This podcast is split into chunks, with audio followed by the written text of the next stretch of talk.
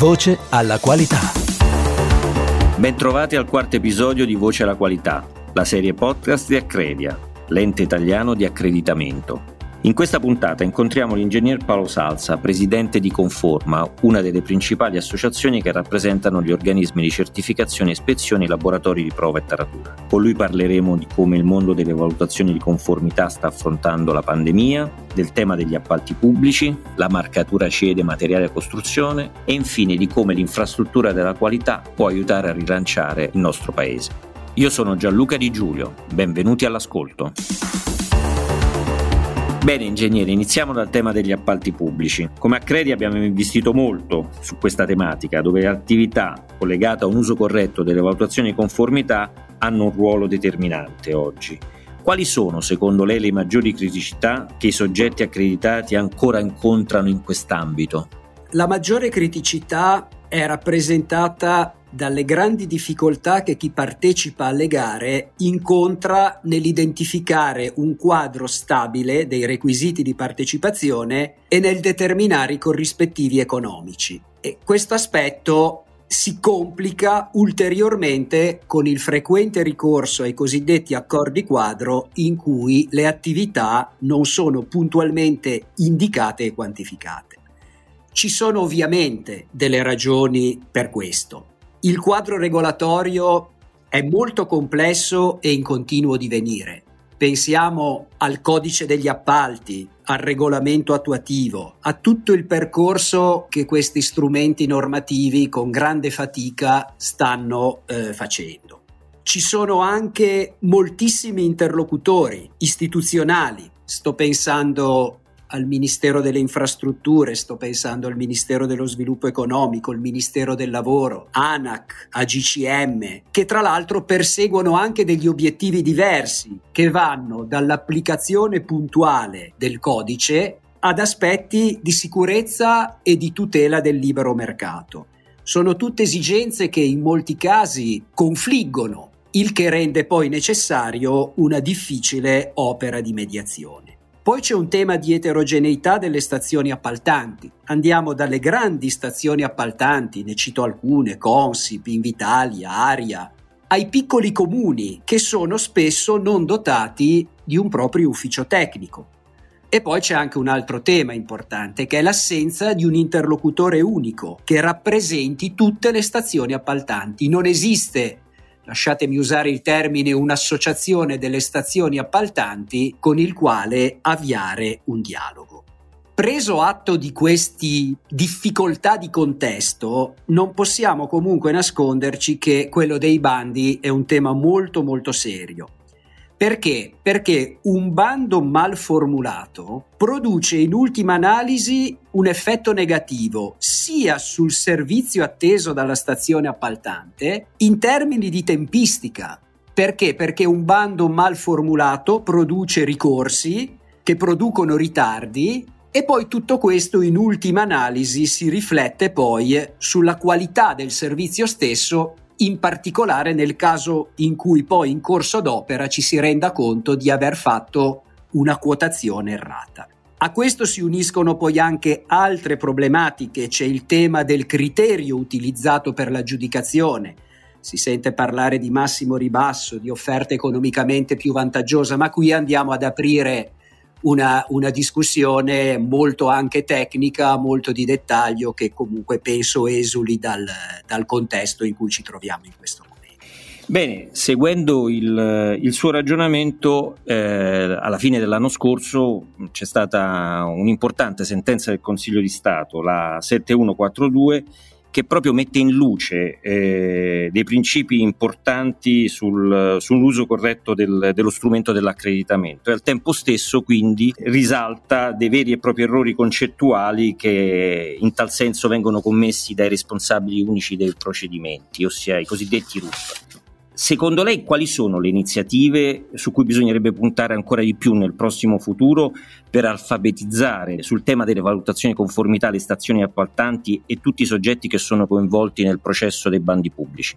Ma eh, guardi, io penso che non ci si debba far spaventare dalle difficoltà che abbiamo fino ad oggi incontrato perché bisogna riconoscerlo, le tante iniziative eh, compreso anche lo sportello bandi di Accredia, bisogna dire non hanno prodotto dei risultati significativi. Quindi bisogna non spaventarsi, bisogna perseverare e bisogna investire tanto, tantissimo, in maniera coordinata e strategica su informazione e formazione. Tra l'altro vale la pena qui ricordare che l'introduzione di un sistema di qualificazione delle stazioni appaltanti era e, lasciatemi dire ancora, è uno dei cardini della riforma del sistema dei contratti pubblici che è stato inserito nel nuovo codice e questo è stato fatto proprio per razionalizzare le procedure di spesa, cito testualmente, attraverso la riorganizzazione e professionalizzazione delle stazioni appaltanti. Quindi questo era uno dei cardini, lo è tuttora, eh, bisogna riconoscere, prendere atto che non ci sono stati sviluppi significativi in questo senso, ma questa è sicuramente la, la strada da percorrere. Quindi sulla formazione delle stazioni appaltanti l'infrastruttura della qualità può fare molto e diciamo lo sta facendo, ad esempio attraverso l'iniziativa di Unia, Credia e Itaca cui eh, Conforma partecipa.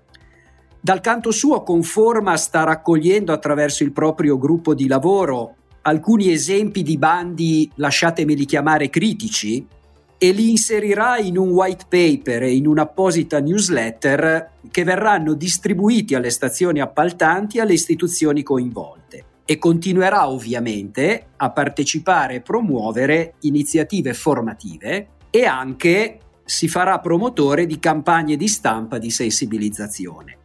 Ecco, ci tengo a dire, a precisare che tutto questo viene fatto ed avverrà in ottica costruttiva, propositiva e collaborativa, proprio perché siamo consci delle difficoltà del contesto eh, nel quale le stazioni appaltanti si trovano ad operare e che ho menzionato eh, in precedenza. Ingegnere, l'ultima convenzione firmata tra la pubblica amministrazione e Accredia affida all'ente la qualifica degli organismi e dei laboratori per la marcatura CE dei materiali da costruzione. Insomma, è un ulteriore importante riconoscimento per le certificazioni accreditate, non è d'accordo? No, no, certamente eh, sono, sono, assolutamente d'accordo. Eh, la Commissione europea promuove da tempo la certificazione accreditata e il coinvolgimento degli enti di accreditamento nazionali nei processi di autorizzazione e notifica per le attività cosiddetti cogenti, cioè quelle attività che gli organismi svolgono per conto eh, delle, delle, amministrazioni.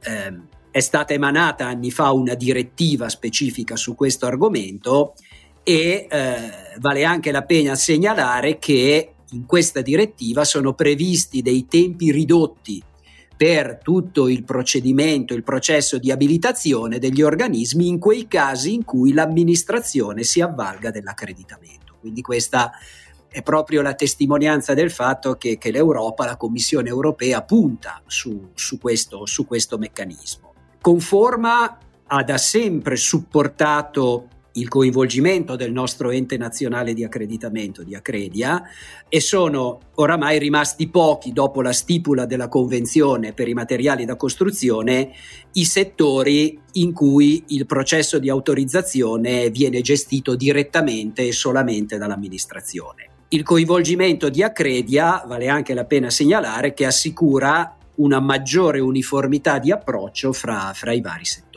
Bene, abbiamo una data, il 30 aprile 2021. Lì l'Italia dovrà presentare all'Unione Europea il piano nazionale di ripresa e resilienza per ottenere fondi destinati al nostro paese. Sul piatto ci sono ben 209 miliardi divise in sei aree di investimento. Tra queste in particolare la rivoluzione verde, la digitalizzazione e la sanità. Quale contributo pensa che possa dare l'infrastruttura della qualità ossia il mondo della metrologia, della normazione tecnica, dell'accreditamento e delle valutazioni di conformità per raggiungere questi obiettivi previsti nel piano nazionale di resilienza? Ma, eh, guardi, io eh, sintetizzo eh, la, la, posizione di Conforma eh, in cinque parole. Misurabilità, garanzia, competenza, indipendenza e imparzialità. Garanzia, competenze, indipendenza e imparzialità costituiscono l'essenza della valutazione di conformità accreditata. La misurabilità delle iniziative è invece la condizione imposta dalla Commissione europea per assegnare a interventi completati i fondi di Next Generation EU. Quindi gli organismi di valutazione della conformità sono in grado di misurare in maniera terza, competente e indipendente l'efficacia e l'avanzamento delle iniziative trasformazionali e di cambiamento che sono contenute nel Next Generation EU e verranno trasposte eh, nel piano nazionale. E questo sono in grado di farlo perché già oggi offrono numerosi servizi sui tre pilastri di Next Generation EU costituiti proprio da innovazione, transizione energetica e sostenibilità. Questo ruolo, questo ruolo della valutazione di conformità accreditata in senso più ampio dell'infrastruttura della qualità, perché poi la normazione è chiaramente un altro elemento molto importante che produce uniformità di approccio nella gestione delle, delle varie attività, eh, dicevo, questo ruolo è poi indipendente dalle modifiche che il governo Draghi vorrà eventualmente apportare alla bozza di piano nazionale che è già stata predisposta dal, dal precedente governo e quindi possiamo ritenere questo nostro ruolo come questo nostro ruolo e il ruolo dell'infrastruttura della qualità come un punto fermo. Bene ingegnere, prima di salutarla una domanda sulla crisi che stiamo vivendo. Ovviamente mi riferisco alla crisi sanitaria che ha rivoluzionato anche il modo di concepire le verifiche, le verifiche di conformità. Eh, in, ultimi, in quest'ultimo anno sono state eseguite a distanza, quelle a distanza hanno eh, diciamo, superato di gran lunga le verifiche di persona e questa è un'esperienza che è stata giudicata positivamente dagli organismi e dai laboratori.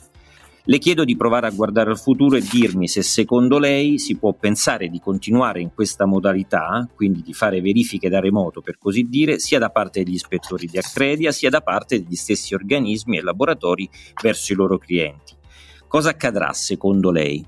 Guardi, io eh, sono convinto e anzi fortemente auspico che eh, le, le visite da remoto continuino ad essere uno strumento di lavoro anche in una fase post, pandemica. E proverò adesso a spiegare un po' le, le, le, le ragioni di questo. Allora, le, visite in remoto hanno subito, eh, come diceva, una fortissima accelerazione nel contesto pandemico e sono state utilizzate quale misura anticontagio che ha contribuito insieme all'adozione di rigorosi protocolli sanitari e al ricorso allo smart working, ad assicurare la continuità delle attività e la continuità del business.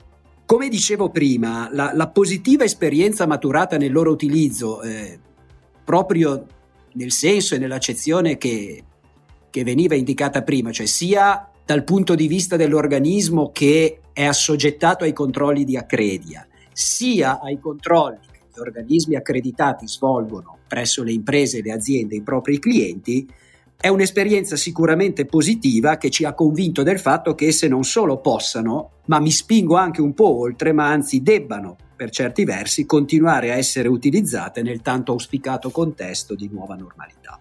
È chiaro che questo andrà fatto con tutte le dovute attenzioni e cautele. Quindi il ricorso alle visite da remoto, siano esse complete o parziali, dovrà avvenire in maniera graduale e selettiva.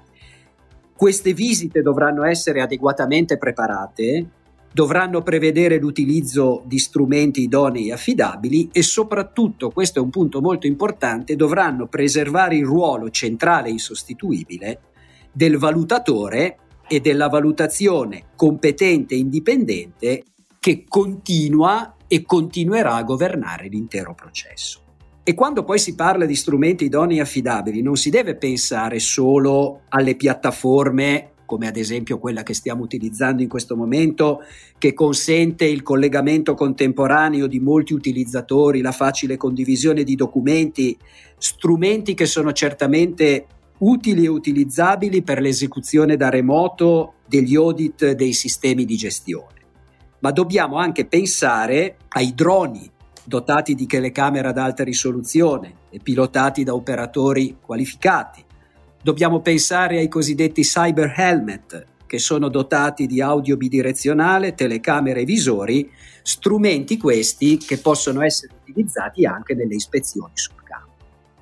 Quindi le visite da remoto, se preparate ed eseguite con le giuste modalità, possono risultare non solo equivalenti, ma anche in alcuni casi più efficaci ed efficienti, come dicevo prima, di quelle tradizionali. Oltre che, elemento questo non secondario, in grado di maggiormente tutelare la sicurezza degli operatori, degli ispettori, degli auditor. Si pensi a quei casi in cui un drone si sostituisce all'operatore per accedere a punti difficilmente raggiungibili o situati in ambienti pericolosi. Quanto sto dicendo trova anche, e questo è molto importante, un riscontro a livello internazionale. Perché? Perché il ricorso alle remote survey anche in condizioni di normalità è sostenuto e promosso anche da TIC Council, che è la, direi, la più importante associazione del settore TIC internazionale di cui Conforma è membro, e dal canto suo IAF, l'International Accreditation Forum, ha già da tempo sviluppato lasciatemi dire in tempi non sospetti, tra virgolette, in tempi non pandemici, criteri e condizioni per l'esecuzione delle remote survey. Quindi, volendo sintetizzare tutte queste considerazioni in un unico punto, direi che le visite da remoto non sono un'occasione per fare meno, ma una grande opportunità per fare meglio ricorrendo all'utilizzo delle nuove tecnologie digitali. Tutta l'intervista all'ingegner Salsa la trovi su accredia.it. Voce alla qualità ti dà appuntamento alla prossima puntata del nostro podcast. Un saluto da Gianluca Di Giulio. Voce alla qualità.